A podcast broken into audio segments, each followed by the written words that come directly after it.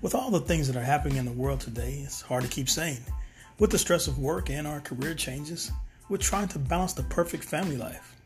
How about trying to stay on top of who's kneeling this week and about what? Politics, politics, politics. Who knows what will happen from one minute to the next with the current administration? I mean, they have been known to flip flop from one minute to the next and then just say fuck it and admit denying or dismissing everything. What about the new TV your partner wants you to set up and install, only to find out the instructions are missing? But hey, we don't need no stinking instructions, right? Only to find out it's not your parents' TV, it's a smart one. And right now the score is instruction 1 and you 0. What about the perfect balance for dinner? A nice cold beer and steak, and our sushi. Not to mention cramps, or should I say stomach pain. I mean, women say cramps, right? But hey, who's right? Who's wrong? I'm Terrence Wims, and throughout my podcast, I want to bring you answers to some of the questions that you were afraid to ask or didn't know how.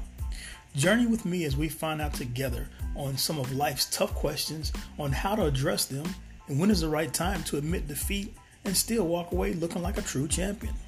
So sit back, grab a cold drink, and enjoy the journey as we navigate to find the perfect answer on things men should know but didn't know how to ask.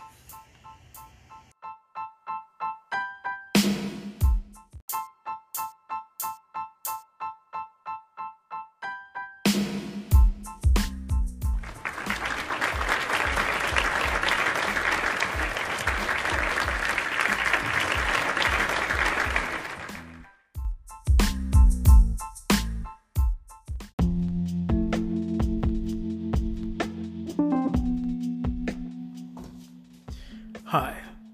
The current administration is trying to compare Benghazi to coronavirus, maybe?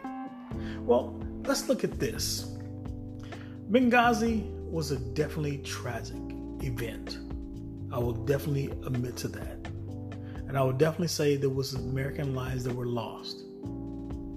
And I'm sorry for that. And my heart reaches out to those families who lost people in the event that the Benghazi took place. But now, my other question is this, or statement is this. The current administration knew about the coronavirus in December, January, February, but didn't do anything until May. So, which is worse? I don't even want to compare because American lives were lost. That's my take on that. So if you decide to go out and vote, vote responsibly. I know I'll be voting for someone that who is transparent, someone that who has flaws but can correct those flaws. And it's not Trump.